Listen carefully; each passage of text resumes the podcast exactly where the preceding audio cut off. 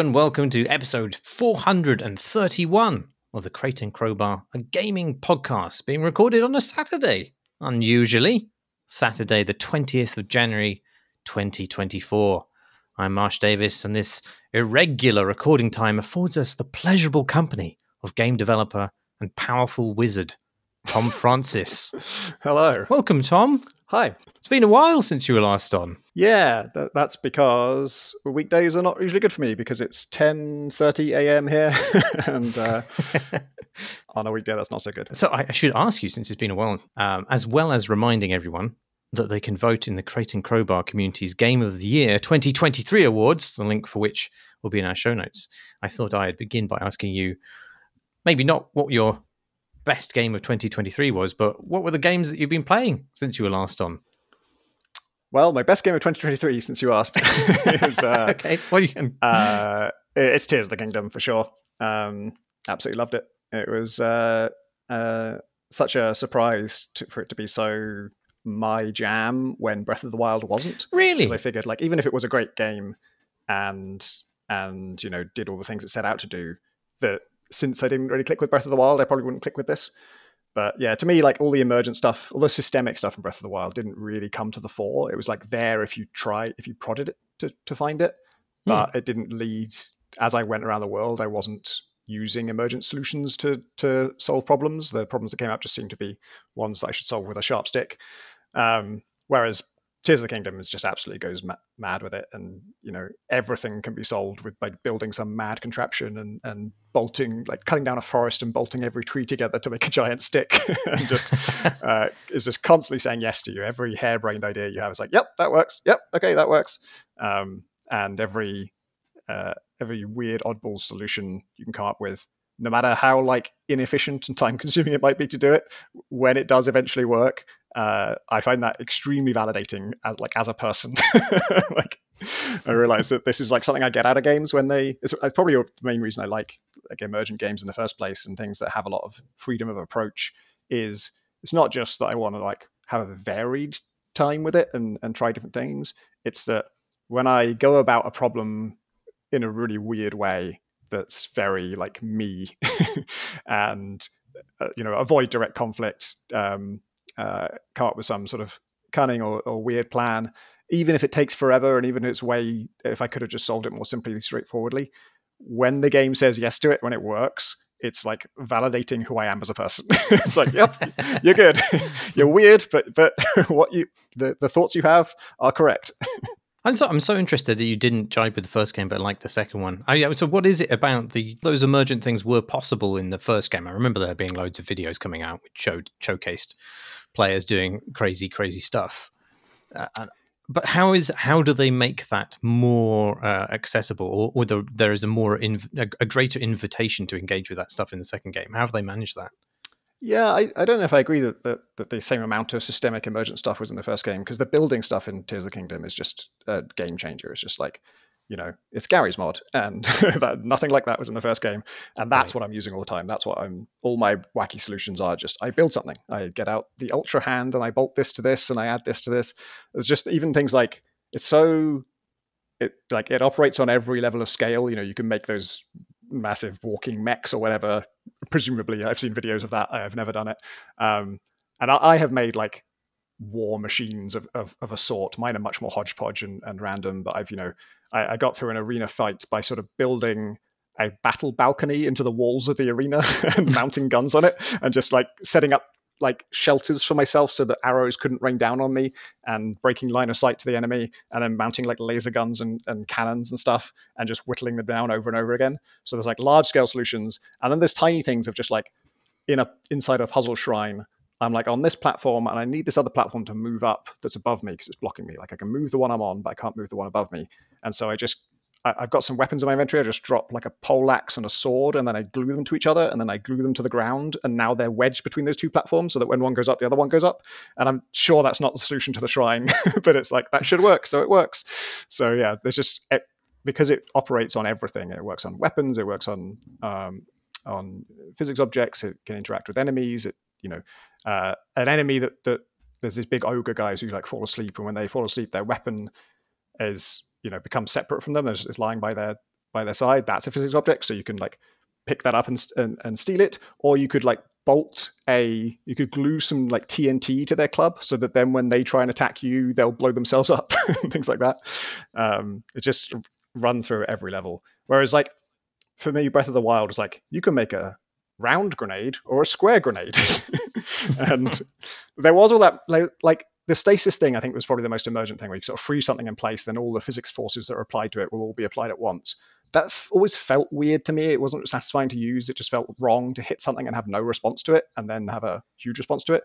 And I know you can use it to shoot yourself over Hyrule Castle and speed run the game in eight minutes or whatever, but I'm never going to do that. Like I, that just requires precision and iteration and endless perfectionism, and that's not really what I want from an emergent game. I want to like mess around and just have this feeling of like whatever you can dream up. Uh, there's probably a way to make it work. And you can, uh, presumably, like you're describing, almost entirely circumvent puzzles. Yeah, yeah. That's that's. I think that's why you know all the stuff I said is is um, uh, you know the the basis of a good game. But I think what makes me like really love it is that feeling of of it of it letting you circumvent things and just because you know you know they know you can do it. And you also know like they don't intend for you to do it. Like it's it's just it's just forbidden enough. I think if the game was like, if the whole game was like, you must circumvent the puzzles because the puzzles are impossible, or, or the, the you know the combat is impossible, or whatever, yeah. then I wouldn't get the same pleasure out of circumventing it because I'm meant to circumvent it. I need I need to feel like the game wants me to not circumvent it, but allows me to circumvent it. Um, Does that not scare I, you as a puzzle game designer? no, I think. Um, because you usually do know about them as a developer, so you always have a choice of like, do we want to prevent this or not? There are there are sometimes uh, things where it's like mm, to prevent this, it means shutting off these other things that are legitimate. There's one in Tactical Breach Wizards that, that I'm still uh, still a little bit torn over, where um, it's possible to exploit a certain ability. Um, I guess I won't detail it because a it wouldn't make much sense to people who played the game, and b uh, it's it's forbidden knowledge. You don't want to know it. Once you know it, it's like, oh, can I can I make myself not exploit this? And so I've I'm really going back and forth on whether to just outright forbid it um, mm. because it's hard to come up with like a global rule that would prevent this without preventing some other fun solutions. So I'm erring on the side of like allowing the fun solutions, um, and that means either allowing the the exploit uh, solution or coming up with a slightly Weasley rule about well, well, it usually works, but in this one situation, there's a sort of there's some quirk of the magic that means you can't keep doing this over and over. Um, but yeah, those those things um, it, that's very rare. Most of the time in Wizards, it's just like what usually happens is is you realize like um, you know there's a perk for for the Navy Seer where every time an enemy, sorry, every time an ally uses their main attack, he also gets an attack on that target. If he can shoot them, he will, and it's just free. And initially, that was just infinite. It can happen as many times as you like. And then you realize, oh, he can give actions to people. So they can spend their action and then kind of get a free action from him as well. And then if there's another way to get that guy mana over and over, he can keep giving them actions and it spirals into uh, to a very overpowered strategy. And so all we did was just make it so that uh, that perk by default only triggers once per turn. But then there's another perk you can get once you have it to upgrade it to trigger an infinite amount of times per turn. So the overpower strategy is still in there. It just costs you ultimately two perk points to get there. So it's like if, if there's going to be something like that that's a bit crazy, then rather than remove it, we'll just make it a bit more expensive and make you really like work towards it. Hmm, that seems like a good solution. I mean, you could also uh, have your your characters shame the player for using it. that's that's genuinely what one of the things we're considering for the exploit one is like we can detect if you're doing this, so we might just like let you do it, but then have the character say, "Well, this seems kind of boring." yeah, cool. What else have you been playing then? Um, lately I've been playing Tchia, which is a game I've been meaning to get to for ages. Uh, which is a, an open world game um, set in New Caledonia by some devs who are from there um, which is a Pacific island, I want to say, um, with a very sort of unique uh, mix of people and and uh, culture. And this is this like you play as a young girl who um, whose father is kidnapped by some rugs. There's the enemies. Uh. There was a villain. There was there was a guy. I don't really remember what he was like, but I remember his henchmen were kind of like carpet people. and the, uh, that's the only like well no uh, the the in general the world is is quite it reminds me of Just Cause. It's like a rolling foresty island with beaches and um, beautiful seas and and just uh, lots of people uh, in villages and, and NPCs to talk to and little quests to do. And it feels very grounded in real world. And then I think I've only actually encountered this once, but just once I came across like a little camp of carpet people who are just I'm I can't actually fully remember what they look like. Um, but the, the picture I have in my head from memory is a bit like the playing card people from Alice in Wonderland. Um, but imagine that, but a but a rug. Um, hmm. And I came across a little encampment of them. They're all they're all ill-advisedly standing around a fire because fire turns out to be the only thing that can kill them. and there's loads of little oil lamps around their camp. And basically, combat in this game, to, to the extent that it exists, is you find some fiery stuff and you throw it at them. And you know, there's there's a few of them, so you've got to manage the economy of fiery things to throw at them. Uh, but it has the feel of like a Far Cry outpost, so you can kind of come at it from any angle, and it's just out there in the open world. It's not a mission or anything. Uh, well, there is like a you know a little mission that pops up when you start doing it. But um, what's weird about it is like I just found the one of them, and I played this game for probably six to eight hours. and so it seems to have like a whole Far Cry ish combat system and open world outposty thing that only comes up sort of 1% of your playtime. Oh, wow. Um, the main thing uh, that's sort of the banner feature of the game is that uh, you can possess almost anything. Um, so this is just a, an ability that your character sort of uh, develops spontaneously. Um, but she can sort of um, jump into like a fish or a um, uh, you know a passing deer or even just a rock or a coconut, and everything um, is very. It's extremely generous game. Like it just kind of wants you to have fun. So even when you're possessing a rock, if when you try and move, you you tumble forwards. And with quite some speed, I think you're actually faster as a rock than you are in your human form, because you're just sort of like a physics object that can just accelerate uh, with with wild abandon. Um, and then also, anytime you're, you're possessing something that, that would normally be inanimate, uh, you can sort of aim a kind of throw with it, I guess. You sort of throw yourself, um, and that launches the object and also depossesses it, I believe. So you sort of like you, you launch as the coconut and you, you fly over a building or whatever, and then you become yourself as as you sort of arrive. Um, it's an insane game for like a small team to have made because a it's an open world game, which is just difficult in the first place. It's got you know jungle and cities and um, you know every kind of terrain. Then they've got to make all these animals, which is you know that's that's what Ubisoft has a whole studio for is, is just making the animals for all their open world games. Um, and so it's a crazy thing to do as a as an indie team. Uh, but then also you can possess any of these animals, so they've all got to like feel good when you control them, which I'm sure must be a completely different set of challenges to making a creature that just animates well, that just looks all right when it walks around. Um, and you know they're not like radically different to each other. You know, if if you possess a cat and then possess a dog, I don't think that, that they feel dramatically different gameplay wise. Um, but they still have to animate well, and, and just like a character controller is a different thing to a to an NPC controller. Hmm. Um. Is there a point to possessing the animals, I, uh, or is, is uh, it I have just the pleasure mostly, of being in a different body with a different traversal system? Yeah, I've been mostly using it for transport. So any anything flying is great. You can just like soar over the land and get to where you're going really really fast. Um, although, as I say, almost everything is much much faster than you. Uh, possessing fish is great for going underwater and like I've got to get some pearls for a quest, and you run out of air pretty quickly. So possessing a fish is a nice way to get down deep, and then you sort of unpossess them to grab the pearl, and then try and repossess a fish to get back up. Um, there are most creatures have something unique they can do. With a fish, it's usually just uh, I think they call it sprint, which is not strictly um, accurate, but but swim real fast for a little while. Um, uh, boars can like snuffle around in the dirt, like sort of dig, I think, um, and presumably find treasures uh, in some situations, but I, I, don't think I've actually hit one of those. Um, uh, some things will have like a leap action they can do. Um, so I there hasn't been a lot of like gate and key type stuff of like you must be a boar to pass this thing, or you you're going to need an animal that can bite to solve this puzzle because uh, it's so open world and it's so uh, free form. Almost all the quests I've had are just like get five pearls and a grass trinket and a live chicken and this, and then you just go off and just find those things out in the open world and uh, pursue it in a very open-ended way.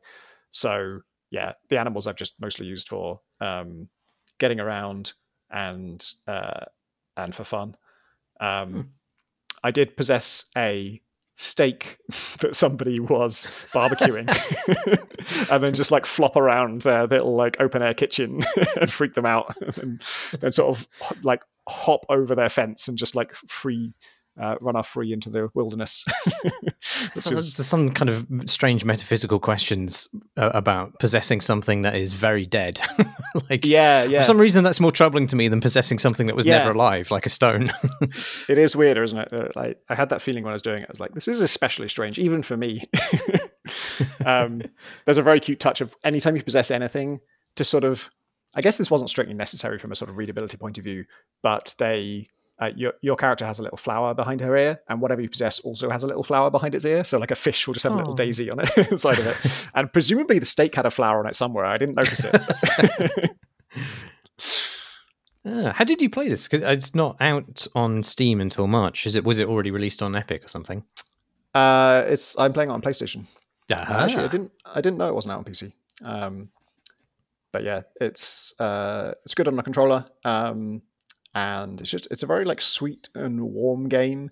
There's a lovely sort of sense of uh, kind of community with it. Like you sort of come from a from a small island community, and then the villages you go to are kind of each one is kind of a self-contained community. There's a little running joke going on with the two that I'm I'm you know interacting with at the moment, where uh, each of them keeps telling me like, "Oh, we have nothing against these other guys, but they hate us." So you know, it's really it's really a shame that we have to be at war. And the other villagers saying the exact same thing about them, like, oh, "We have nothing against them, but they seem to hate us." So, um, you often almost always when you arrive in a village or you meet an NPC or something, they will uh, play a song or sing a song, and you have a, a little. Is it a banjo or a mandolin? I can't remember. Ukulele, um, according to the Steam ukulele. description. Thank you.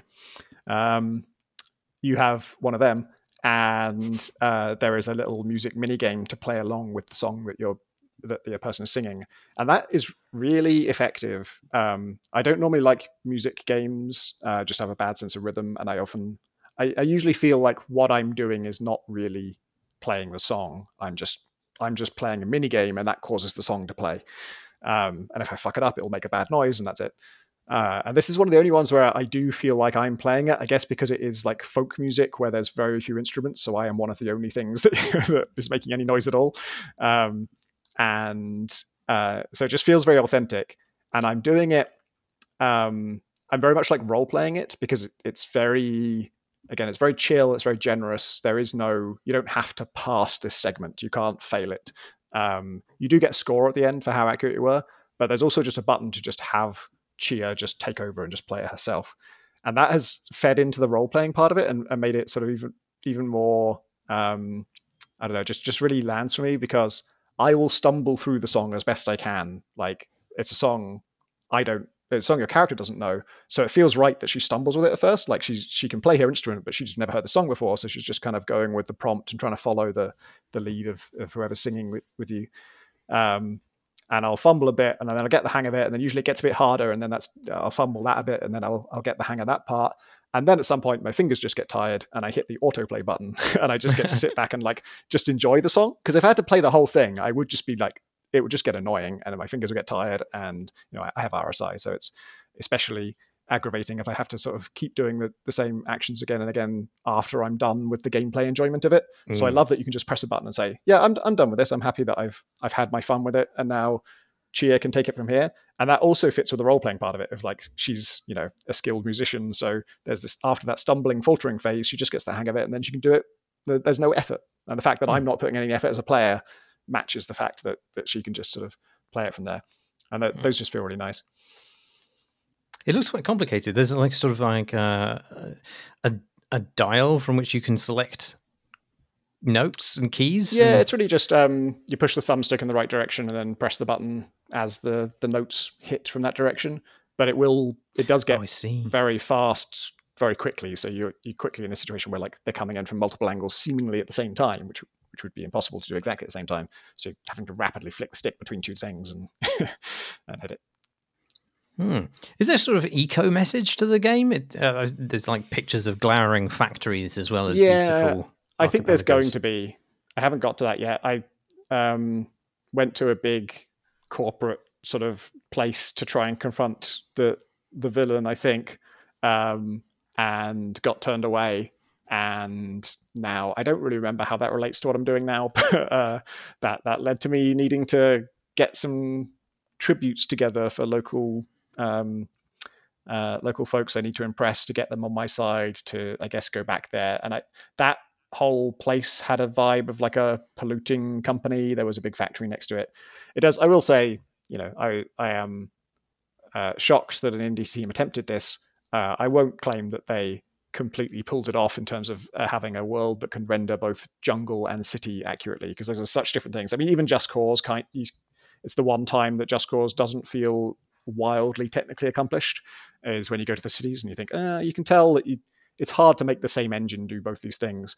Um, and the cities in this are very kind of bare bones and and uh, feel a bit ropey. But I've had to spend almost no time in them so far.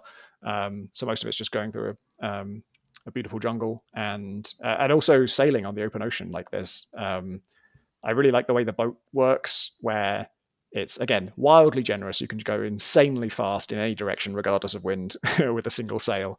But all it does is um, controlling the strength of the sail and steering the boat are two separate like control stations on the raft. So you need to manually sort of un ah. unhook hmm. yourself from one and move over to the other.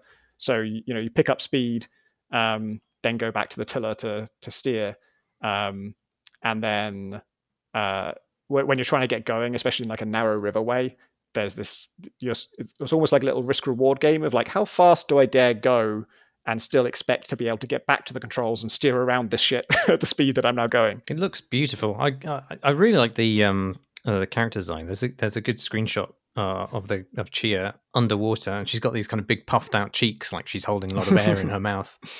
It's very yeah. more games need that puffed out cheeks and a little daisy behind your ear. Yeah.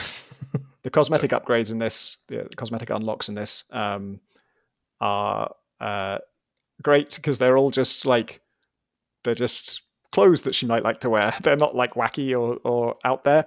And my favorite thing I've unlocked is I can replace my perfectly good ukulele with like an oil can one. doesn't sound any different, but it's just really cute that it's just like an oil can with some strings. Is it climbing in the game as well? It looks like it's climbing in the game. Yeah, yeah, it's got the Zelda thing of like there's a pretty short stamina meter. There's also like a hang gliding uh, with a little parachute thingy, um, or paraglider.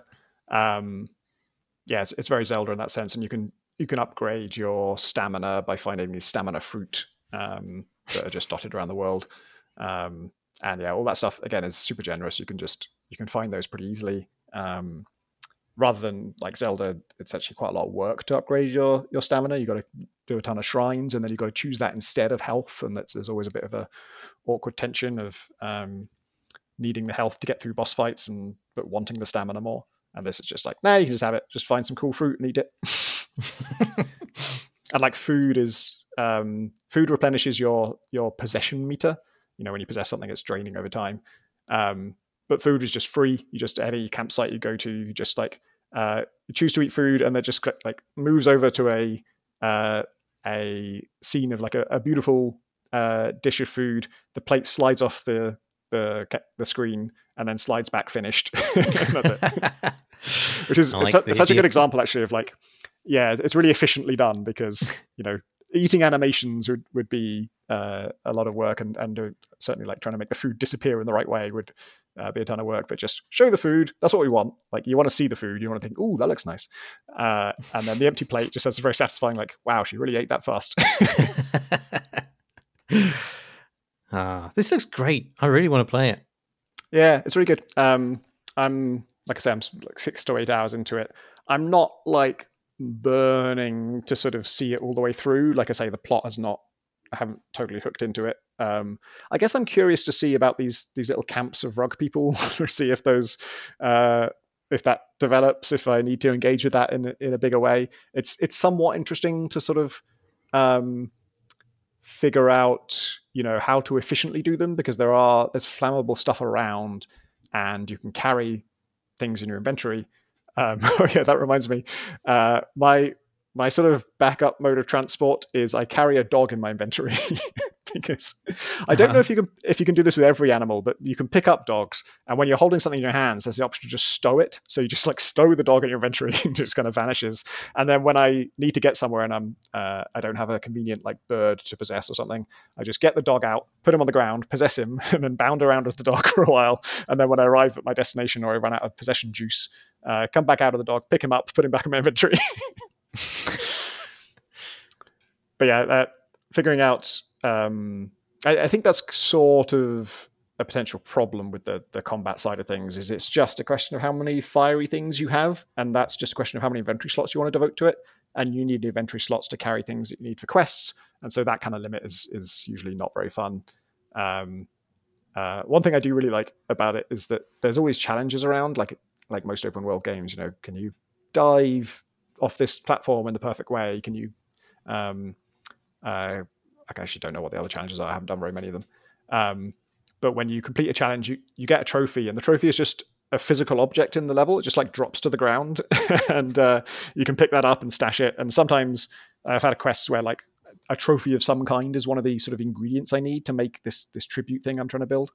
Um, and so you just have to use up one of the trophies that you got for something. And if you already have the bronze trophy and you win the silver trophy, that's just another physics object. and so I often just like have those like tumbling down. I need to pick something up. I don't have in the inventory room. And I guess I'm just going to drop my gold trophy for diving.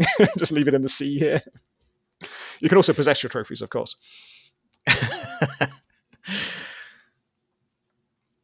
Do they ambulate themselves? Uh, it's got a very um, uh, consistent approach, I would say, for for rigid objects that are not animals or whatever. Uh, they are all going to just tumble and spin in the same way, and you just have this like you know uh, th- this transport force that is unrelated to anything that the object is actually doing. Does it? I mean, is there is there a reason why Tchia is able to possess objects that's given in the game?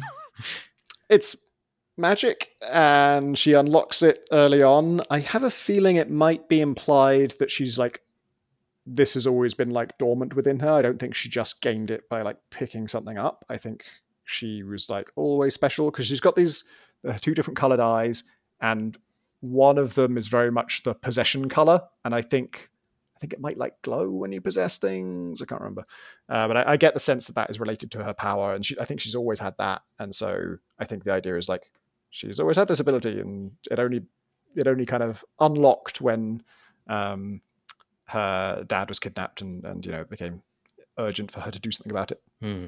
Cool. What have you been playing? I've been playing um, a game which is in some ways superficially similar. I've been playing um, Jusant or oh, yeah. Juicent, uh, as you might choose to pronounce it, um, which is also uh, a climbing game, although Tchia isn't primarily a climbing game, I guess. But it's uh, it's from Don't Nod, um, the people who did Life is Strange, amongst other things. And it's set in this uh, lost civilization that has encrusted the cliffs of a singular, massive, massive tower of coral and rock that rises from this desert. Uh, and as you you are this uh, young person of indeterminate gender, and you uh, in a really cool outfit, and you uh, you climb it, and you as you climb it, you begin to piece together some of the stuff about the the world. And you realize that the tower was originally surrounded by an ocean, which explains all the shattered boats that you pass in the desert below and clearly there's there's also an eco message here to some extent or at least the climate has very obviously changed uh, and the life that was in this massive tower has slowly become untenable all the people who used to live there um, have abandoned their their livelihoods and left and gone across the desert seeking water elsewhere but you have returned and you have brought back with you some sort of little water goblin um, that you keep in a sack uh, which is very very cute. It's, it's makes these beautiful little chirpy noises. It's got these big big eyes. Uh, it does resemble a sort of bright blue ball sack, um, but it's but it's somehow more adorable than that sounds. This is um, sounding like a very you companion. well, Goblin I- looks like a ball sack. it's it's somewhere between a, a bull sack and a, and um, oh, what are those uh, those kind of incredibly small um, creatures that live uh, microscopic creatures. That, that oh, uh, tardigrades. Like yes, yeah, yeah, somewhere between a bull sack and a tardigrade. Um, Where's the title? um, uh, and I, you know, I, at first I was a little resistant to it because there's something a bit sort of cheap about giving you a really cute companion creature. Um, but by the end of the game, I would I would have fucking killed for that bull sack. You know, so, uh, it's it just it, you know they have they they operate with exactly the right. I don't know the the pitch of the chirps keys into some instinct within me uh, nurturing instinct, which is. And now I'm, I'm really curious to see uh, if Alex would get along with his companion because I remember him being sort of malevolent towards. Was it the companion in uh, Jedi Survivor or uh, Jedi? Yeah, BB. Oh, is it BB-8 or is that one in the? That's the in the movie, I think. Uh, oh, that's okay. the, the sphere in the movie. um, BD, BD. Is it BD? Oh, who cares? Anyway, yeah, I know the one you mean. Yeah. Um, yeah, had, Alex has played this actually, so I should ask him what he made of the companion.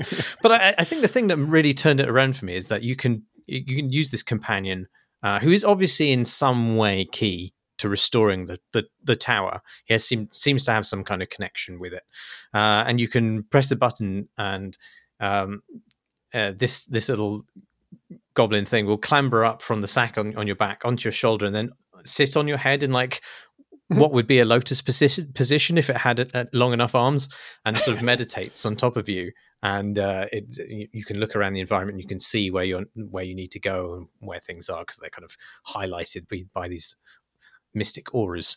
Um, but there's something really just pleasing about uh, the, his little zen pose as he's sitting on top of you.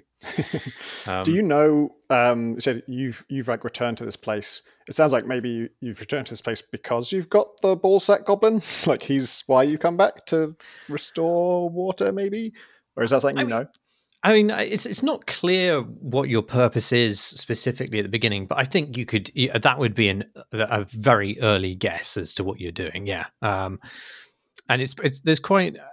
I mean, uh, I've been playing a lot of games uh, recently in the last year where you, have, in fact, this shares quite a lot of similarities in, in like uh, iconography with Chants of Sennaar, which I played last year, and also Cocoon uh, in that they're they're both like Cocoon is uh, you you you are performing some vital role to the world you're in, but you don't understand it, and it's quite opaque, and it, oh, it's you know uh, it's a world with a different language and and systems to, to what you are as a player familiar with.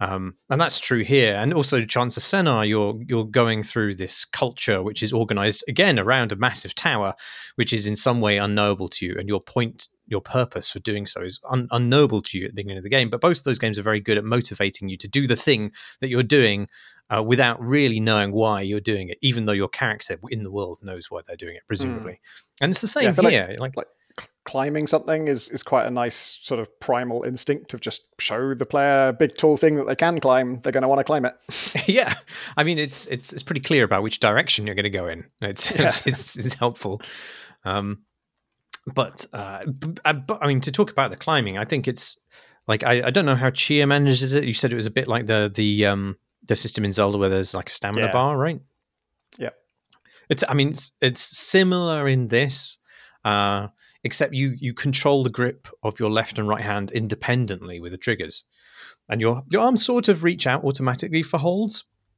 but you can direct them more explicitly to some extent. And then you grip onto things, and uh, alternately, you, you use the triggers to kind of move up and up the rock face, reaching for alternate holds. Uh, and you ha- do have a stamina bar, which which operates in quite a, a slightly more um, nuanced way than I, I, think at least the first Zelda game had it, which is that um, the stamina bar does deplete with activity, um, but you can refill it by by just resting on the rock face. You hold a button to specifically oh, yeah. kind of relax.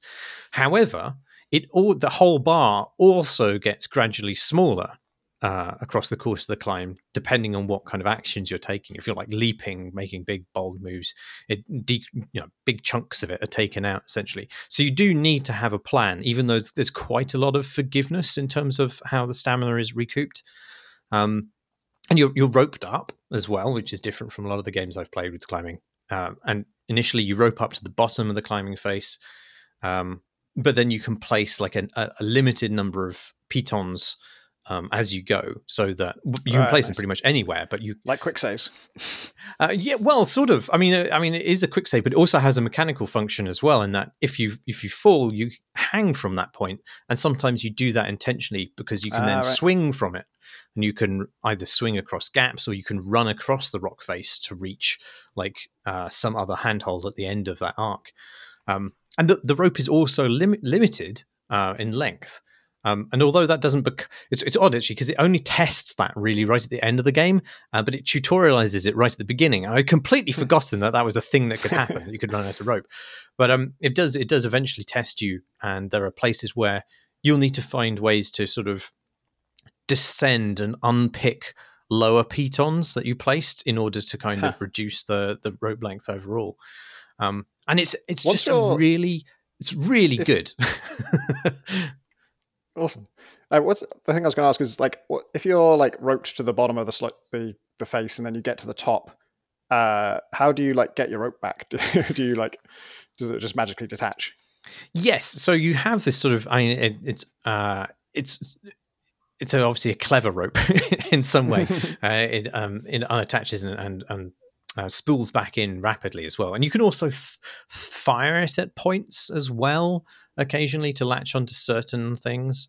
Um, but it sort of takes that that that uh, some of the, the the difficulties of climbing out of the out of the kind of equation in order to kind of retain quite a lot of the tactile experience of climbing uh, and the engagement of some of the the things you need to think about, whilst also making it reducing the degree to which it is actually taxing you. So it's it feels like it wants you to experience climbing, but without too much of the challenge of it. I, yeah. I, I found it's it's it's not a difficult game by any means, and I but I found that the difficulty was judged well in that it found this sweet spot where it wasn't um, pushing back on you, but there was just enough friction for you to understand and be constantly engaged and thinking about what you're doing physically.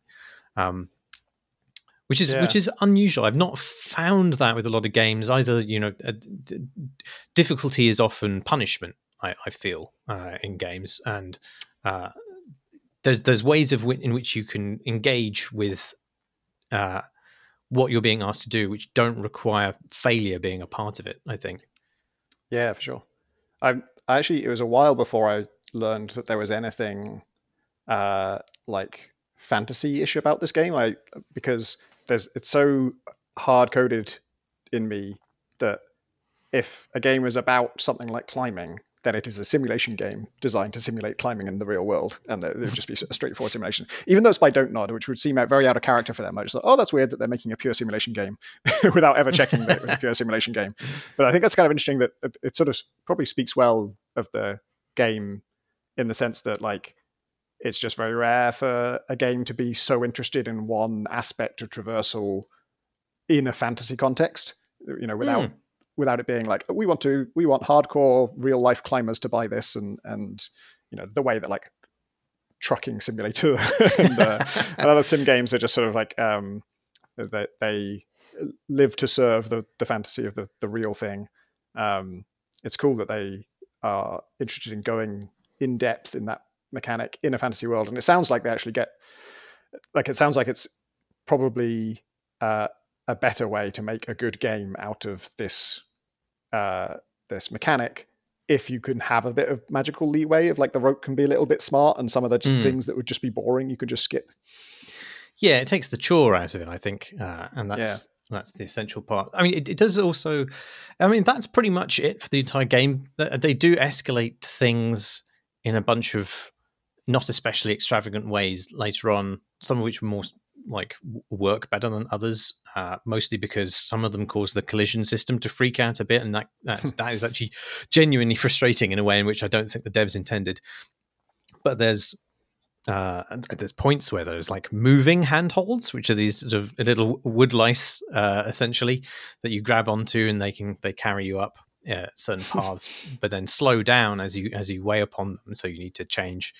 Um, and then there's wind becomes a factor at certain points, and um, but I think I think actually the, all of those feel a little kind of uh, gimmicky and a, a, little shallow. They do sort of like provide enough difference to keep things interesting. But the actual kind of thing that I, I, found most exciting was that the the the space changes so that you move from like external rock faces to vertical shafts within the tower, and simply because you have uh, the addition of like loads of geometry that lies on all sides of you, the designers have a lot of extra surfaces to play with when they're they're creating these paths for you to think about and and and take. And suddenly you aren't just you know looking up; you're you're trying to discover ways that you can ping pong up and around this negative space, and you're like plot, hmm. plotting a much more complex route in three dimensions up through this space, which is which is uh, very exciting.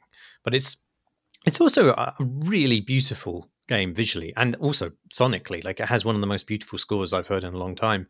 But it has this.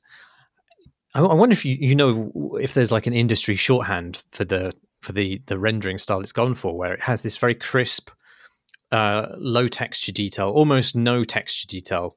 They may be like a change of color sometimes on a texture, but uh, not it's not not a million miles from how uh, Tactical Breach Wizards actually approaches rendering the environment. Where like most surfaces are fairly single noiseless color, but then the it, the the geometric detail is is accented by quite a quite a, a rich rendering system. Is there a mm. is there a phrase for that? uh, you would have to ask our artist John Roberts because I don't know how he does anything. Let's call it the Roberts method. Uh, even though I think, I mean, I, I guess um, in, Inside also had it. Uh, they they called it something like low complexity, high rendering or something like that. But uh, right. But it, it, looks really good, and it's got beautiful um, lighting gradients and lighting effects, and you really sense the temperature of the places that you're in. Um, and there's just enormous amount of attention given to the environments as well. Like this is a place where people lived uh, quite complex lives, and there's this. The architecture is quite I mean, it's visually arresting in itself, but it's also thought about to a degree what what a culture would be like if it was used to um, a vertical living on the side of a cliff, and also like a half forgotten memory in the culture of of being a seagoing um, people. And so there's you know, a lot of the kind of um, uh, the locations have nautical feeling things, even though there's obviously no no sea to be seen, and and they're all just beautifully cluttered with props and and they really nicely describe the, what people were doing here, and periodically find these shelves which your character can listen to, and the camera cuts away to these various like still life scenes within the, the like the immediate derelict environment, and it you hear all the echoes of the life that was once there, and it's really good at just wordlessly telling the story of this place in a really evocative way.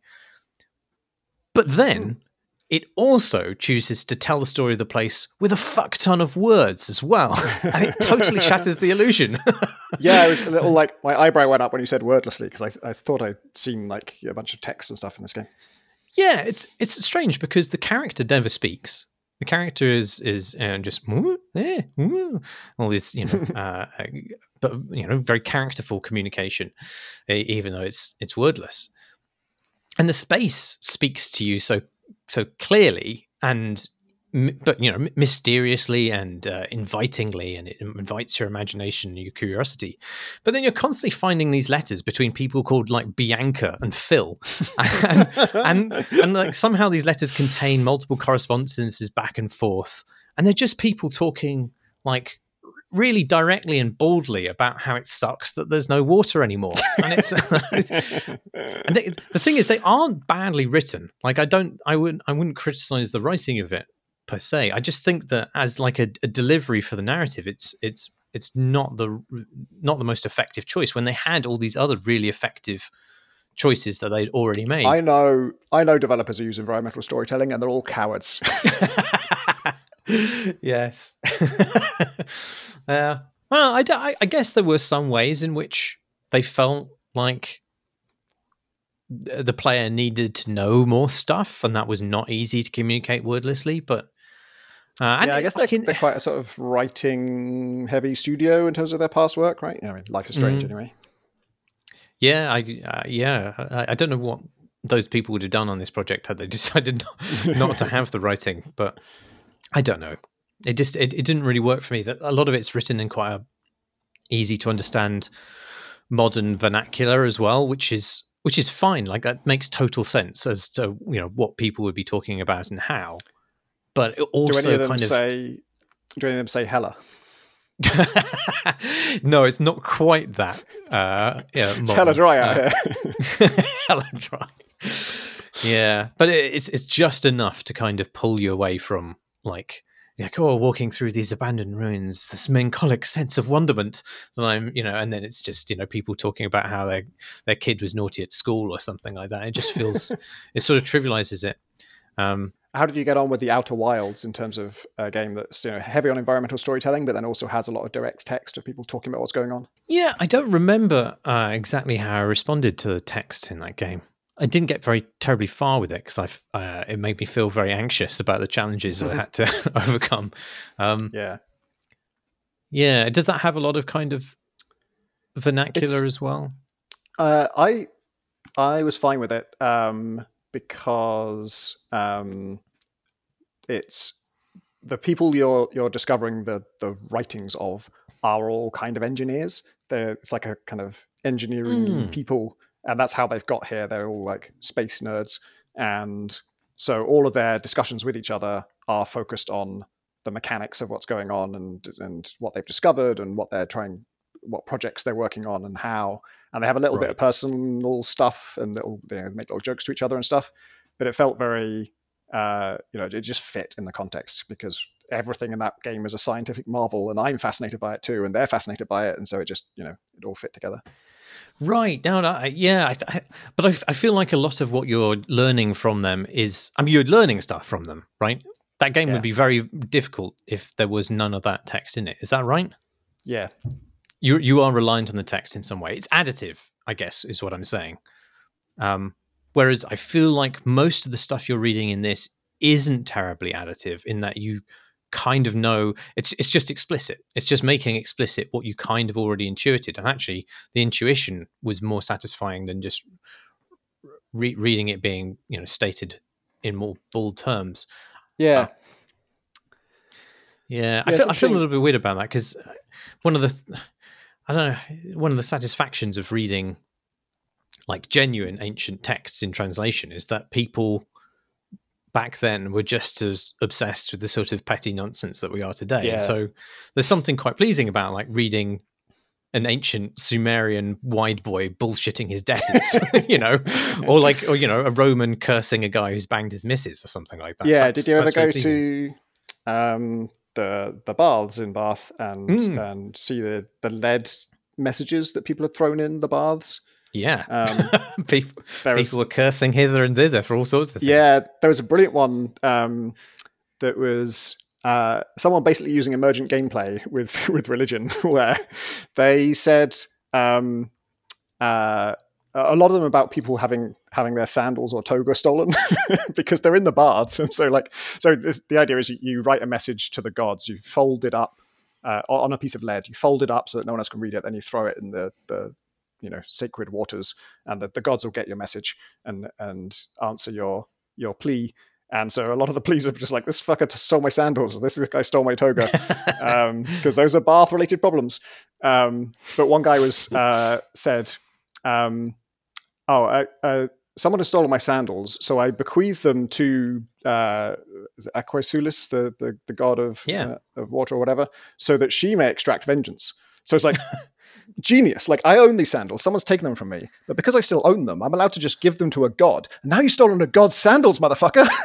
See how that works out for you.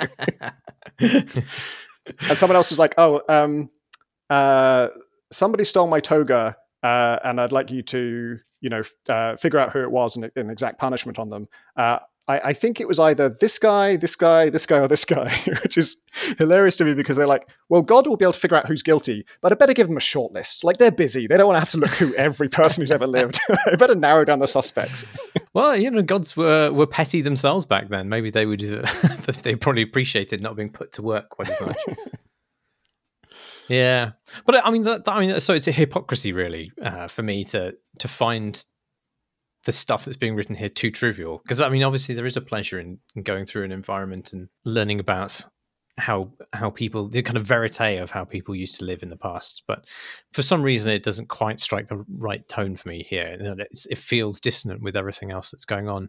And like uh, so much of what what's being told to you is is like in the environment itself. Like, you know, it's clear that people here left hurriedly and abandoned things they couldn't carry, but that they really cared about these spaces. And you can infer from that that, you know, it must have been hard to leave. And then you pick up a letter and it goes, boy, oh boy, is it hard to leave these places hurriedly. and then you pick up another 20 that say more or less the same thing.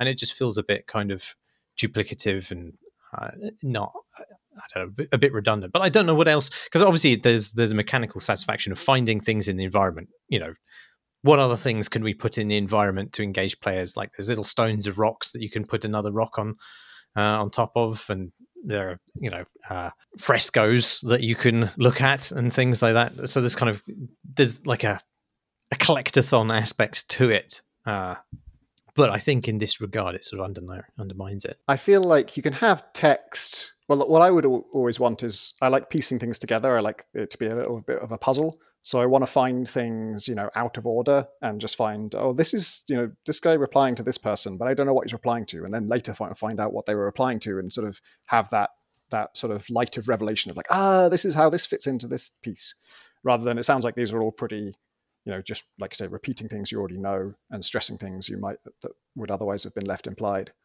Yeah. Do you have a, like a, a philosophy yourself when it comes to where and how to do narrative? Because uh, most your games mechanically haven't demanded a narrative, but you've always come up with one which does feel additive and yet not obstructive at the same time. Um, yeah, it's always been uh, uh, like primary thing to make sure it's, it's very optional and very sort of skippable, and like you don't need to absorb it all to understand how to play the game. And if you're not interested, you can just uh, skip right past it. Um, and Wizards is definitely like our most narrative heavy one. And there are times when, if you don't read any of the conversation that happens before the mission, you won't have a that much context for what you're doing. But but then the objectives are still very clear. Um, with this one, we're just trying to. It's just been like there's way too much to to get through. There's there's too much we need to explain and need to talk about and and service character arcs and and I've I've put a much bigger narrative burden on myself than I probably should have. Um, and so we've been it's just been a case of like making sure the the stuff that's on the critical path is really to the point and serves only the most important beats. And then there's optional conversations that you just sort of unlock as you go, where if you're interested in what the hell this local religion is, why not talk to the member of your team who's from here and and ask them about that stuff? Um, and yeah, that we, we haven't done anything like Jusant where it's sort of like sounds like it's almost like a collectible. It's sort of like a reward for progress. Um, mm. I think that stuff is. I'm interested in trying something like that. I, I um, you know, that the reason that I usually try and make narrative as skippable as possible is that I am the kind of player who wants to skip it in a lot of games. like not every game. I, I love story when it's done well, but in, I often think it's not done well. And as soon as you lose me in a in a story, I never want to see any more of the story. I'm just I'm going to skip everything from then on, and you don't get another chance to get me back on board. Um, and it's very I, I'm kind of fascinated by this idea of like making story the thing that you're seeking out. That's why I love information games like the Outer Wilds and um, Her Story, where you have to care about the story because that's your goal is to understand the story. And so right, any little yeah. scrap of new information is exciting. And it's like, oh wow, I've got to learn more about this. And and you want to absorb it and you your urge to progress rather than pushing you to skip story to progress faster, pushes you to absorb the story more deeply to progress faster. Um, and yeah, part of that is if you wanted to weave that into a into a more traditional game type, um, then using story as a reward is uh, is one way to go. But again, this would be in the context of like a game where you're piecing the story together. So it would often be, you know, difficult to understand in isolation, and it would all be about collecting it so that you're forming this kind of tapestry of what happened. And you know, you need a good interface for that. The game's kind of got to be about that for that to work. Uh, I remember the Outer Wilds folks saying that um, they would always because the, you know the Outer Wilds and and its DLC are uh, they're not Metroidvanias or anything. You don't you don't need anything to progress. You know there is no progression really except just what you understand. Um, and so for everything that they every you know treasure they put behind a locked door that you need to figure out how to get past there's a the, the information is is um uh is the reward but they don't know for sure that you don't already know the information because almost everything could be figured out some other way you could stumble into oh. an ah. accident you could just sort of intuit it um and so they try to always pair uh, any mechanical revelation with also a sort of story payload of like and now see you know in, in outer wilds the base game it would be a, a bunch of you know uh, text but the conversations between characters that that might reveal more about them um, and in the dlc which is wordless um, there are sort of uh, pictorial de- depictions of what happened, sort of slideshows of, of hmm. things happening. So you piece together a bit more of the backstory of what they what happened there, just so that if you just in case you didn't care about this mechanical revelation, here's a bit of story payload to sweeten the deal, so you don't feel like you did this for nothing. Yeah, I'm sure there were decisions made in production which took them down this this route, probably because writing's cheap and uh, illustration and animation are probably uh, more expensive. But you're planning to make a roguelike at some point, right, Tom? Yeah. Are you planning to make a deck builder roguelike? No, I don't think so. Okay. Um, I love deck builder roguelikes, but I don't. When I play them, I don't think I can make one of these. I think I don't know how this is working. Um, well, I mentioned this like because uh, I've, I've, been playing a lot of Cobalt Core, and I know um, yeah. from the uh, toast pop-ups on the bottom right of my screen that you play a lot of Cobalt Core as well. uh, I was watching your um, you, you put out a, um, a little YouTube video recently about what your kind of goals for the for the next game were going to be. Mm. One of mm. them was that it was going to be roguelike, and then you also had uh, a bunch of points about how you were going to uh, approach narrative in the next game. But like those two things, like uh, you, you're always presented with like every roguelike I've played has come up with a very, very minutely different metaphor for why a time loop is occurring, yeah. uh, which is obviously the case in Cobalt Core, where you're this, this spaceship and you're stuck stuck in a time loop, which ultimately needs, leads you to fight versions of yourself and stuff like this. But it's um, done in this very kind of glib and, and funny style, um, very lightweight in terms of the narrative. But um, are are there other explanations for why the game is a roguelike narratively than you are stuck in a time loop? I'm the, the plan. Well, so I have a sort of an idea for the next game that is. Uh, I don't know if we'll do it because it might be overscoped. But the plan in that one, it, it wouldn't be a time loop. It would just be that you you survive death essentially. So you do die, you lose everything. The sort of the dungeon that you're in or whatever it is is very self-contained and when you die, you, you find yourself back at the top, but uh, time is not reset. You're still in the same world, um, and you have the memories of, of, what you just experienced, but you lost all the loot that you picked up while you were down there, um, which is sort of what Hades does as well. Um, you know, time is not reset in that. The, the, the home base can progress, um, and it's just that you are immortal essentially. Um, oh yeah, and I think um, it's not worth spending too much effort or time on on on it. Or at least it shouldn't be the shouldn't be a central feature of a game to ex- try and explain this in a new way i feel like because it's just players don't need an explanation. They know what a roguelike is. They're they're ready yeah. for it. They're not they're not when they die and they start again they're like what? How is this happening? Oh I, th- I think cobalt core manages to hit that pretty well and that it's it is primarily very very funny uh, in an extremely yeah. slight way. Do I, should I explain what it is? Do you want to explain what it is? You're probably better better equipped to explain what it is than I am. Yeah, I can have a go. Um, first, I should say that uh, Cobalt Core is published by Brace Yourself Games, and I do have a professional relationship with them. I'm also friends with the developers of Cobalt Core. Uh, and but it's great, and I would be saying that anyway. yeah. um, yeah, it is a roguelike deck builder, and it's uh, Slay the Spire meets FTL in that you are you are slash have a spaceship and you are slash have a crew. um, and you're playing cards to you know, deal damage or, or add shield or um, or move your ship, which is the sort of uh, its own unique twist. Um, it has what it calls a one-dimensional combat system, which means that um, your ship can move left or right, and the guns just fire directly up, and enemy guns fire directly down. And so whether your gu- guns are aligned with the enemy ship or not is just a factor of where you, the two of you are. And so if you're not aligned with them, then you need to play some dodge uh, or evade. Um, and that lets you just manually move your ship left or right. And then there are some cards that will automatically move you two spaces to the left or things like that. Um, and so it is uh, nice, sort of chunky damage numbers like FTL, um, and uh, you know deck building like like Slay the Spire, very similar um, overworld to uh, Slay the Spire. I I had an interesting experience because uh, I'm friends with the Slay the, sorry, I'm friends with the FTL folks as well, um, and uh, we were playing. Uh, I think it actually was Cobalt Core, or, or we're talking about roguelike, and I was saying, oh yeah, it uses the. I, th- I think one of them said, oh, it uses the the Slay the Spire. Uh, you know map system. And i said oh surely the ftl map system isn't it? And then they reminded me that like no that's not how ftl's map works. In ftl you don't know what any of the nodes are. You you get some like some of them are loosely classified but it's actually just a sort of mystery map. And uh, the slay the spire thing of like you know exactly what all the all the nodes are and you just got to figure out what your route is going to be through it um, is very different and yeah cobalt core has that so you can see what they all are.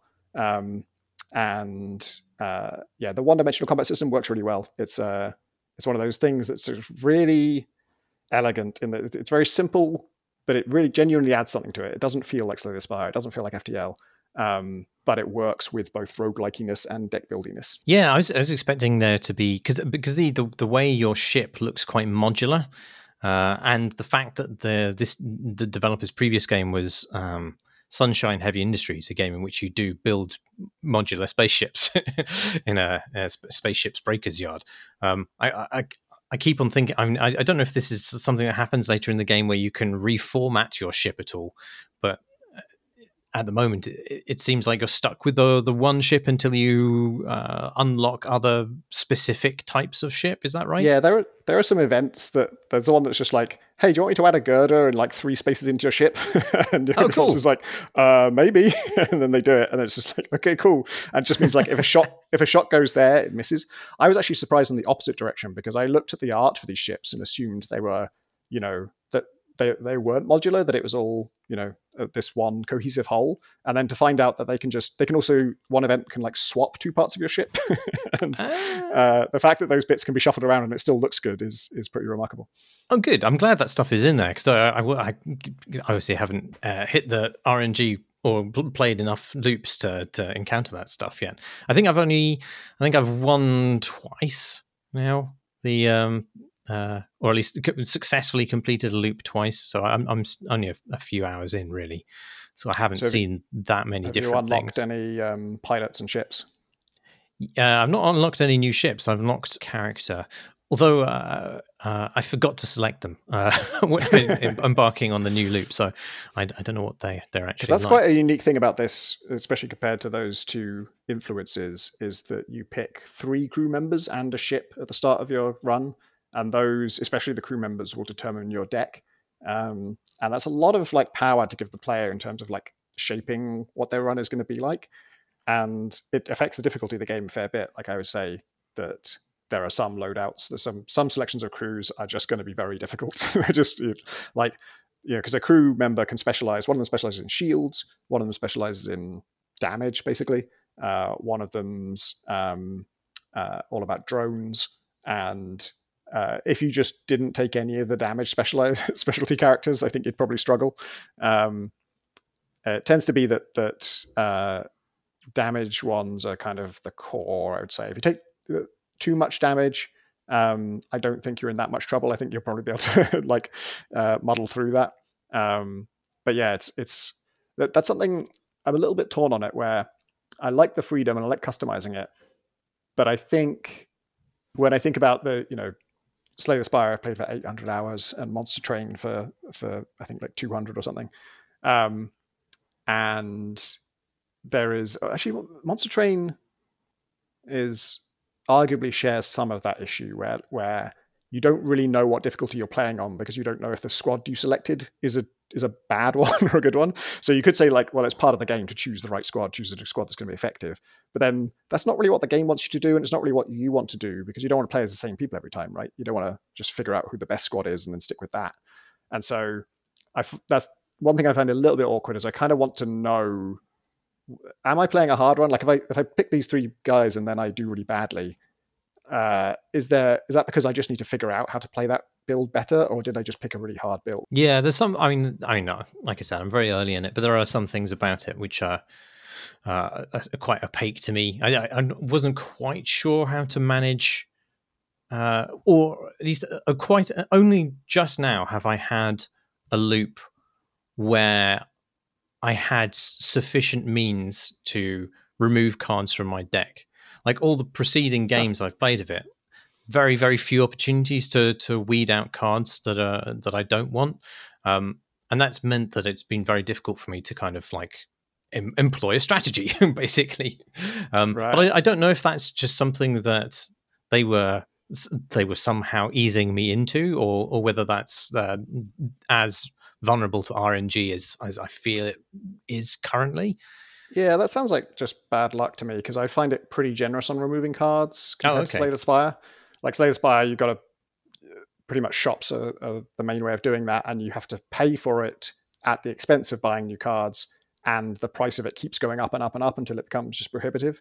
Whereas um, Cobalt Core, every repair yard you can do it, and it's free. Um, you do you Is are it? passing up the chance to upgrade oh, yeah. instead, or well, that's or, I mean, that's, so yeah, I mean, this this I, I, suppose that's that's the thing that I, find uh, emotionally tricky about it is that like I, coming up with builds which have with throw out throw up a bunch of really neat synergies is like the fun for me in these games, and so pruning cards down to a fun build is like core to me enjoying the game and yet mm. making repairs are a matter of survival. So it's ah. it, it, like it's a, it's a frustrating trade off for me. It's like it's like okay, you can survive in this run, but you'll enjoy it less, or, or, you know you can you can cut the cards, uh, but you're probably going to die before you reach the end. And I, I don't know if that feels um, um, that feels quite a difficult and not essentially pleasurable decision for me to make. But then I'm a I'm a sort of odd player for these sort of games because I don't uh, I'm not generally so enwrapped by deck builders or roguelikes that I want to replay them endlessly uh, until the RNG gives me the treat that I want.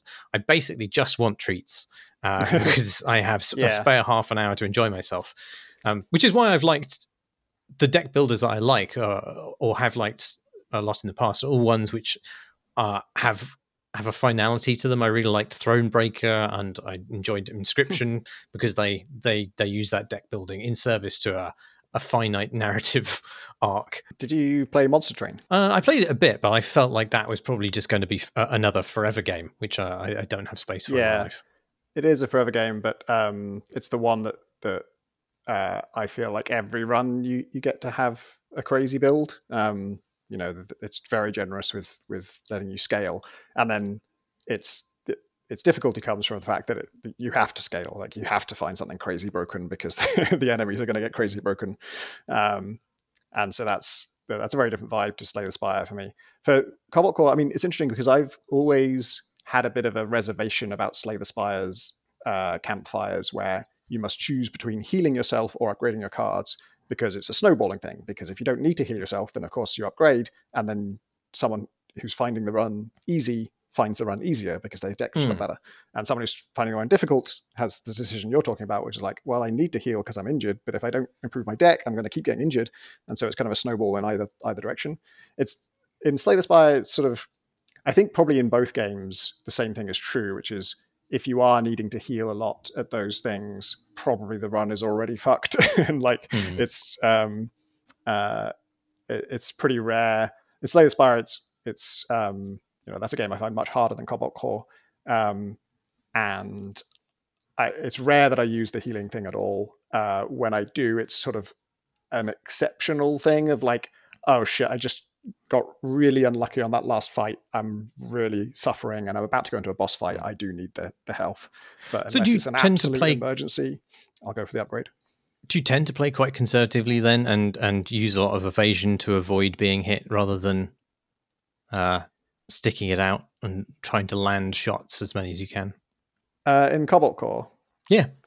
Um, yeah, I guess um, I've generally found the game fairly easy, and then I haven't bothered going up the difficulty levels. like um, uh, I did a video on it a while back, and it was a little bit uh, awkward because uh, I just got a, a really overpowered build, and it was became really clear I should have played on a harder difficulty because I was just stomping everything. I lost, I think, two health in the whole run, and that was from an event that causes you to overheat. That like no enemy ever hit me, Right. um, and uh, I.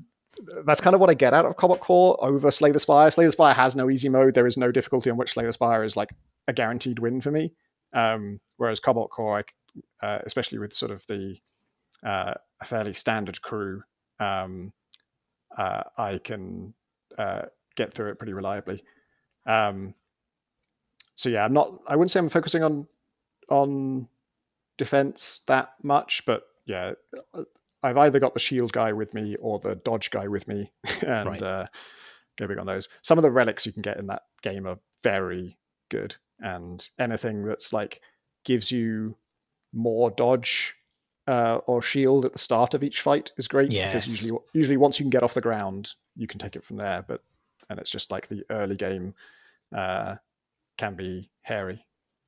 Yeah, I, I, the the loop I'm currently on uh, is is feels very promising in that at, at the start of every round I get an absolute fuck ton of of uh, evasion, which doesn't expire. Right, it lasts across the course Yeah. of the the match, uh, so I don't actually need to to spend it. Uh, and then uh, I, I guess the, the the build I'm going for is m- maximal shields. Uh, and shields that beget shields, and then uh, eventually uh, that the amount of shielding that I have can be uh, turned into direct damage as well with a, another Oh, nice. card, uh, which is very satisfying to play because uh, you feel like they, they just they just can't they can't get you. Nothing they can do Yeah. to you can touch you, and it's very very pleasing. Yeah, it's quite generous in that. Of like, like there are some builds that are just super powerful, um, and also I think I have always lent into overcharge. There's there's Mm. two words for oh, no overdrive and power drive, right? Is that the two?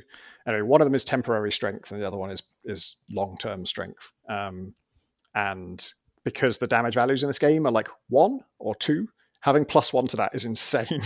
Yeah. And some of them, like there's a card that um, multi shot, which I think by default does two damage twice. Um, or does it just do one damage twice? Um, but it can be upgraded to be like uh, that much damage three times. And then if you have even one overdrive, then you're adding one to it three times. and that's just an insane amount of damage. And so the scaling can be, uh, I guess maybe sudden is the word. Like it's not Yeah. necessarily easy because it depends on what cards you get. But when you do get it, it's going to absolutely end the fight. Yeah, there's a, there's a, a particularly delicious one which uh, does uh, damage to your enemy equal to all of the amount of damage that they would do to you from all their Yeah. various guns that turn. And then if you've got like uh, a bunch of overdrive uh, going at the same time, you can do like I don't I don't know, multiples of sixteen of damage, which is uh, which is extremely pleasurable. Yeah, I love that stuff. Um, I wonder if I would be pushing the difficulty more if it wasn't for that crew selection thing of like not really knowing whether the crew I selected is harder or easier. Because I, I could just stick with like the crew I think is best and then see what the highest difficulty I can do with that is.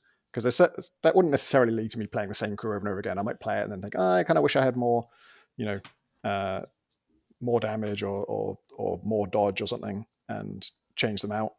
Um, but I do feel like like with unlocks, um, it's kind of an open question as to whether when you unlock something in a roguelike, should it allow you to be more effective or is it there to add extra challenge? Because I think that's why I never really cared about the unlocks in FTL is they almost all added more challenge, which is makes sense because people who are doing well at the game and are playing the game a lot probably do want more challenge. But for me, with FTL, I'd unlock a new ship, I try it, and I think, oh, this is much worse than the default ship. this makes my life really hard. and some people see that as great, a challenge. I'm going to solve this. And for me, I'm like, why would I take this? This is just a worse ship. I'll just stick with the good ship, thanks. Um, and Cobalt Core isn't. It's much harder to say. I mean, some of the ships you unlock are just straight up better. Um, but a lot of them are just weirder and therefore harder. There's one that um, every time you play the leftmost card in your hand, it moves left, and every time you play the rightmost card in your hand, it moves right. and that I just breaks my brain. I just like can't deal with it because I just forget about it again and again and again. And I'd be like, oh, I need to play this card, which happens to be on the left, without noticing it's on the left. I play it, my ship moves to the left. I'm like, no, that was the worst thing that could have happened. Now all my guns are misaligned. I'm going to take a ton of damage. I can't undo it. I've got nothing to recover from. Yeah, there's there's been a few times where I've I've built up what I think is going to be the killing volley, only to launch it into into thin space. it's been very straight. Have you encountered that ship that dodges when you shoot it? Yes. I fucking hate that guy. I cannot. Again, I can't get my head around it, even when it's telling me, you know, when, when this ship is the first time you shoot this ship, it's going to move to the left far enough to avoid your shot. And so if you're shooting the left hand side of it, that means it's going to move really far. And your guns are going to fire from left to right. And so that's all the information you need. There's no mystery to it, but I just can't visualize it. And every time I'm surprised because it like it's going to move and then it's going to shoot you potentially. So it might move into a position where it can shoot you where previously it couldn't, or it might move out of a position where it was going to shoot you and now it's not. Uh, and also, your first gun that fires might move it out of the way of your second gun. it's just every time it happens, I'm like, what? Why did that happen? Yeah. yeah. So that's a little too too much for my for my brain to be able to simulate in advance of it happening. Yeah, I, I wish uh, it had an undo button. I was requesting yes. that early on, um, but then I'm a you know that's a me thing. I want undo buttons and everything pretty much. like obviously there are some cards. If if a card draws cards, then obviously you shouldn't be able to undo that. Um, anything that reveals information, but it was so common for me to just play a card and not realize what the consequences would be. Like uh, drones are uh, I'm always caught out by the fact that if you have a drone that you've already launched or, or anything that's in front of your your drone bay, I'm always like, okay, so if I launch a drone now, it will destroy that thing, and if it's my own drone, that's bad. But sometimes I just need to play that card for some other reason, so I launch it, and I forget that it destroys the thing that's in the way, and it destroys the drone you launched. So the space ends up empty. So you're just like, I've just destroyed two of my own drones and achieved nothing. I was like, I need the undo. Good game. I like it a lot. I like it a lot. Have you played anything else you want to talk about, Tom? Yeah. So um, Graham and I uh, play co-op games together on a semi-regular basis, and uh, we a while back we tried Payday Three because I've never played a Payday game. Uh, I don't think at all, uh, or if I have, I've never gotten to like a proper game of it because it's a multiplayer focused thing and it's primarily a shooter. Um, but Payday 3, I heard that they had added stealth, like that the stealth was a thing now, that you know there's a detection system and, and you can sort of walk around in plain sight for a while before you decide to go guns blazing. Um, and so we tried that out and it is broken in a fascinating way. it's because it, it, couldn't be clearer that at heart it is still a shooter and it wants to be a shooter and it's for people who like to just mow people down with assault rifles like that, that is that is the type of heist it is simulating and that offends me personally because I love heists, but I don't like uh, all out gunfights. Uh, you know, I want stealth, and so I was excited to to hear that it might have some stealthy stuff in it now. Um, but the way it works is that you start with your mask off, and that means you are just a normal civilian. Everyone's cool with you. If you walk into an restricted area, then guards won't like that, but they'll just say, "Hey, come with me," and lead you back to the the main lobby or whatever.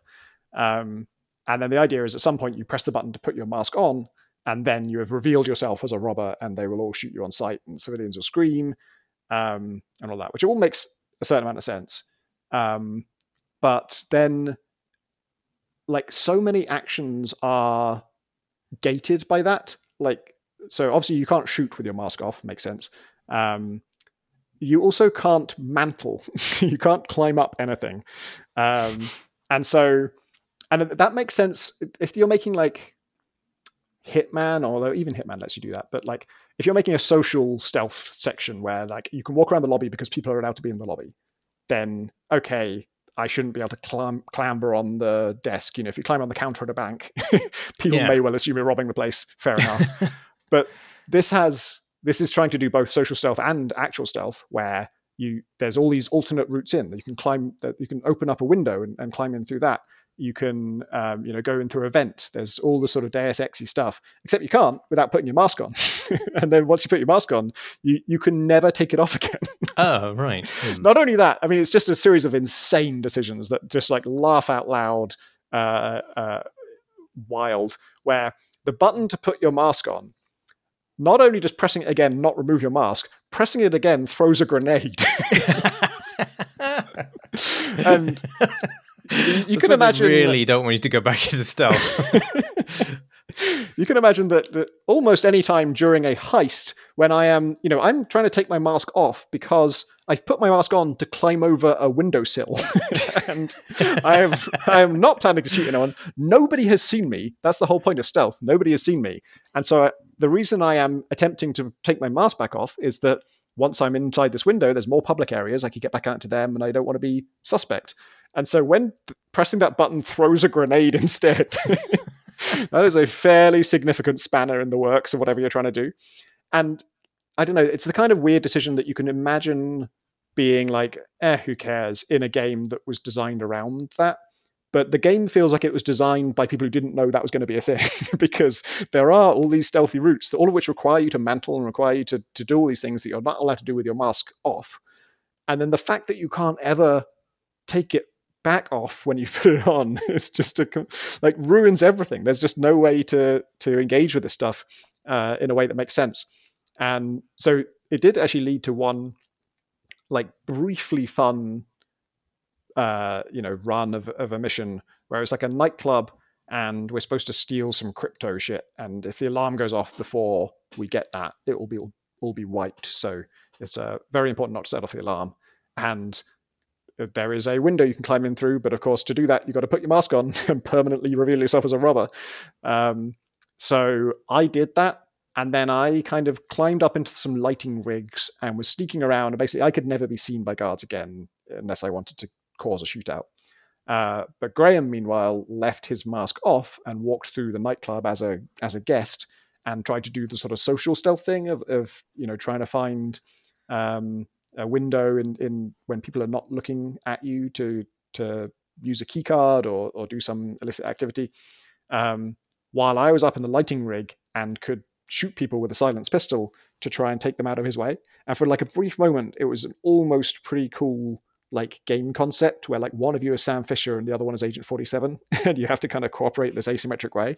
Huh. Um, but then it all fell apart soon after that because the game just doesn't have like you can't um, just that the whole detection logic is is pretty ropey and uh, there just isn't the scope to like take somebody out and then dispose of their body and and you know uh, do it stealthily and the fact that you know that there's a staircase coming up to this lighting rig to that he could theoretically come up to join me but he can't there's a, like a little bit of tape across it and you can't get past the tape without putting your mask on once you put your mask on you can never take it off again and I, the only thing my only theory for why this is the mechanic is that they didn't want to deal with um, if a guard has seen you with your mask on and knows you're a robber, and then you go around a corner and you take your mask off, and the guard comes around the corner and sees, you know, not the mask he's looking for. Ooh, should he be suspicious of you or not? And they, they didn't want to answer that question, I think, and or you know, have to deal with edge cases and, and logic around that stuff about how suspicion is tracked, how it's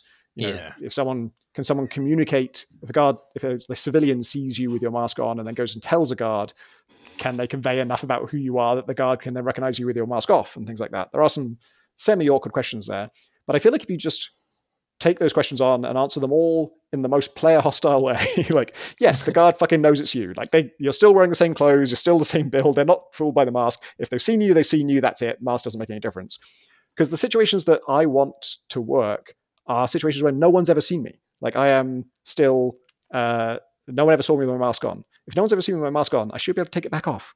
Also, I shouldn't need to put my fucking mask on to climb over a windowsill.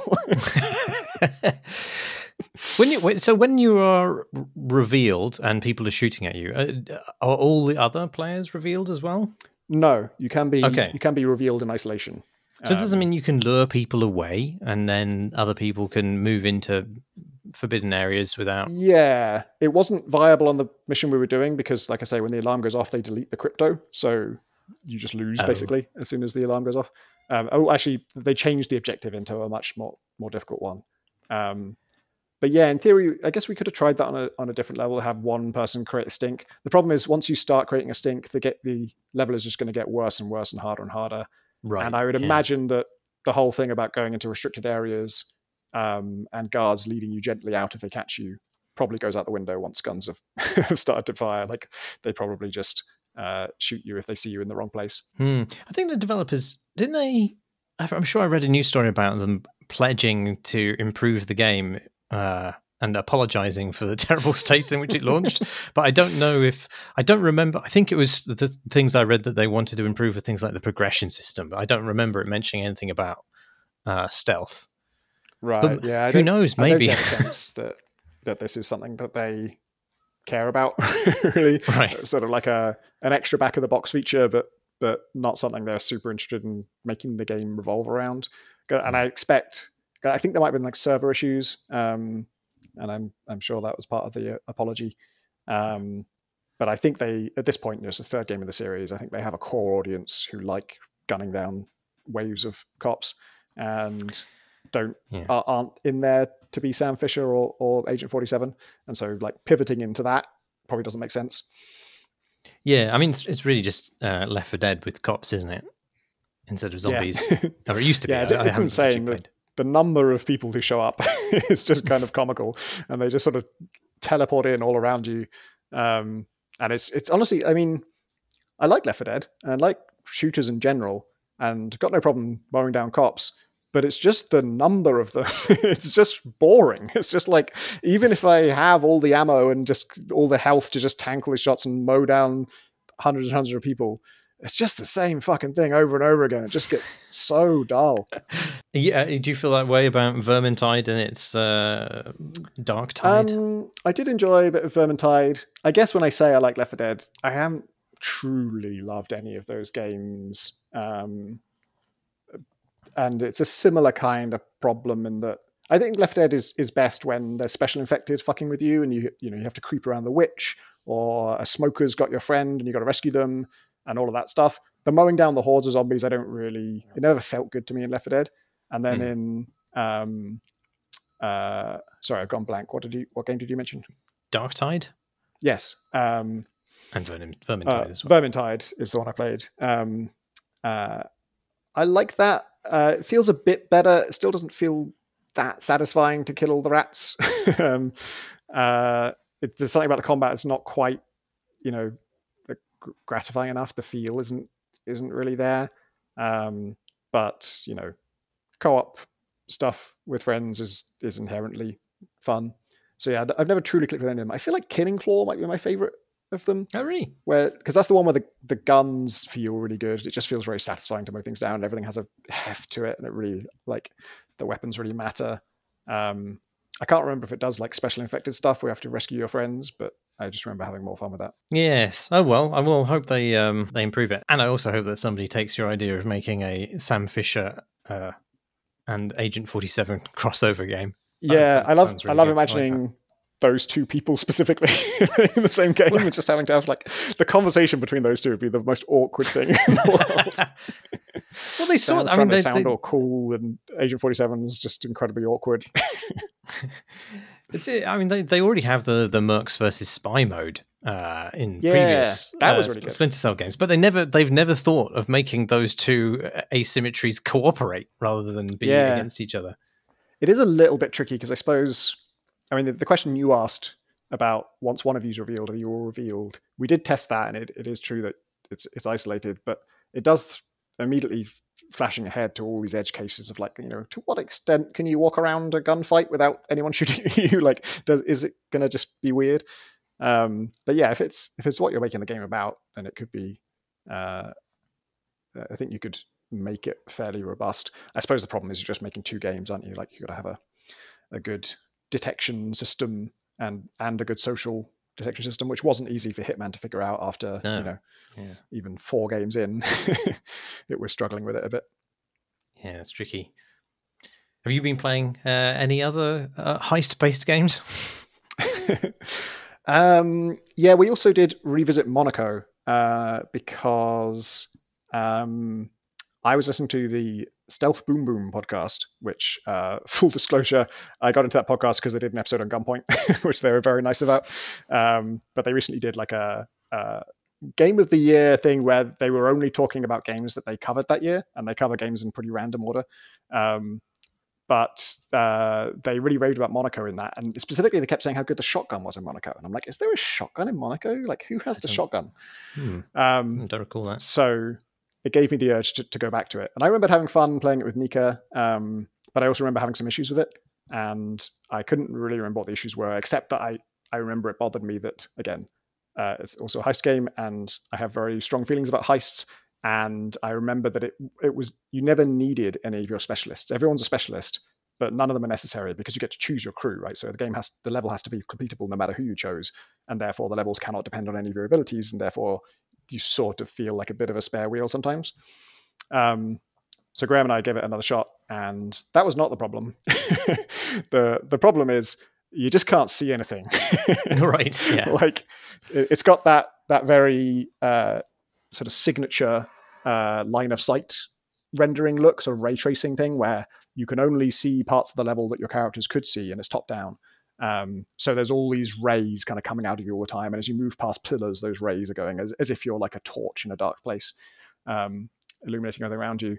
Which in practice is just pretty hard to read in the first place because the stuff that's dark is not pitch black; it's it's like blueprinty, which maybe that's helpful. Like, you know, maybe if it was pitch black, it'd be worse, but it also means you kind of get a bit fuzzy about it, I can see this room, but am I seeing this room or am I just aware of the room from previously seeing it?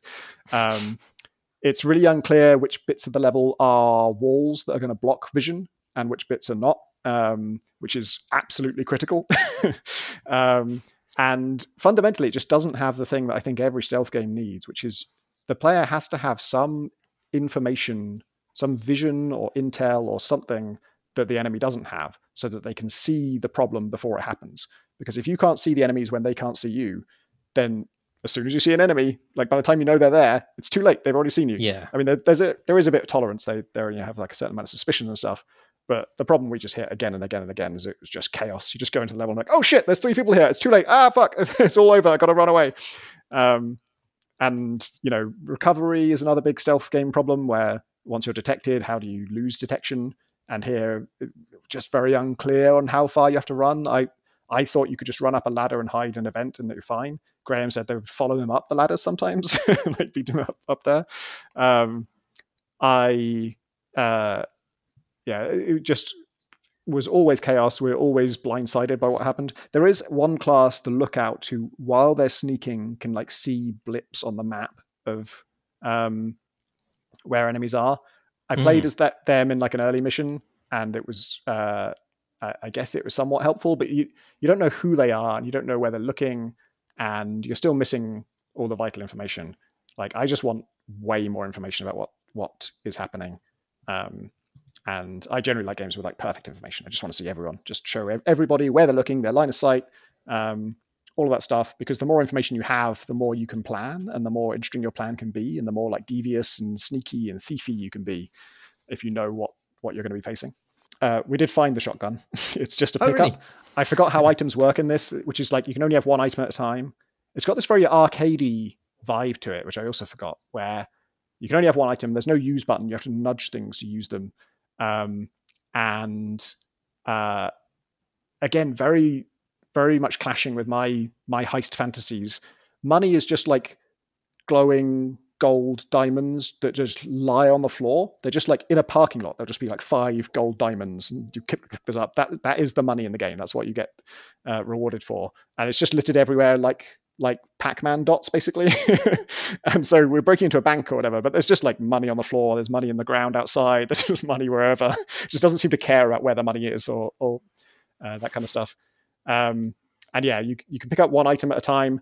Uh, we didn't really understand the logic of it because like there can be three shotguns, and you pick up one shotgun, you can't pick up another shotgun, but then the shotgun can be spent, like it does get used up. But then I think it can recharge somehow, and I think maybe it might even be like picking up money recharges it. We couldn't really figure that out. Um, yeah. And to to jump to the thrilling resolution of this great quest we went on to discover what the Monaco shotgun was like. It's all right. it's decent. like, you know, if, if you're going to be shooting people, um, uh, it's probably one of the better ways to shoot them, but it's not like super satisfying. And it doesn't, it just doesn't feel great in a stealth game because by the time you're firing a shotgun, it's already gone wrong, right? It's already chaos. You can't really choose how you engage with the enemy at that point because there's just everyone's running around and you're just going to be chased into a dead end and then just pot luck whether you get beaten to death while you're trying to climb up a ladder before you make it out. it's such a strange game because I don't think it is a stealth game. It, it, doesn't play at all like a stealth game. I think it, it, fights all the ways in which the player might ever try to apply stealth to the situation at hand, and yet it is presenting as a stealth game, and it's it's I've, i remember being confounded by it when uh, it first came out because. I mean, as as you say, it's it's visually very difficult to read. It's just this continual strobing effect of uh, lines of sight, which is incredibly disorienting. But just, I mean, uh, it's, it's, funny you mentioned the things being on the ground like Pac-Man because I think it is more like Pac-Man. It is, it yeah. is more like a, a you know a, a balls out arcade chaos game, and yet, and yet superficially, it's uh, it's trying to tell you to to play stealthily, and just the two things don't meet at all. Have you seen the shots of Monaco 2? I have not. No, I didn't know that was in production. Yeah, that was announced a while ago. I just realized I can't actually check when it was announced. Um, on their Steam page, it's just a bunch of renders of environments, like sort of not from a gameplay perspective, just just uh, like bird's eye view, but it's all just fully 3D, fully lit stuff. So I can't imagine they're going to do the same vision thing because it would it would ruin this art style. um, mm. I mean, maybe maybe it still will. Like the whole level will be kind of dim and, and be illuminated, but it looks kind of like pretty realistic style this time. But it gives me some hope that maybe it's going to be a bit more generous with Intel, like let you see more of the environment while you're messing around with it. Oh wait, I've just seen in one of them. There's a bunch of coins lying in the corridors, so maybe not. maybe it's going to be the same vibe. Well, I think that's the uh, end of the podcast. That's all the time we have. If you'd like to send us a question, you can do so at questions at crateandcrowbar.com. All these recordings are uploaded as videos to YouTube where you can find other stuff by us. The address for that is youtube.com slash crateandcrowbar. And thanks, as always, to our backers on Patreon. You can back us too at patreon.com slash crateandcrowbar or you can join our Discord community. They're lovely. The link for that is on our website, crateandcrowbar.com. That's it. I've been Marsh Davis. I've been Tom Francis. Farewell. Bye.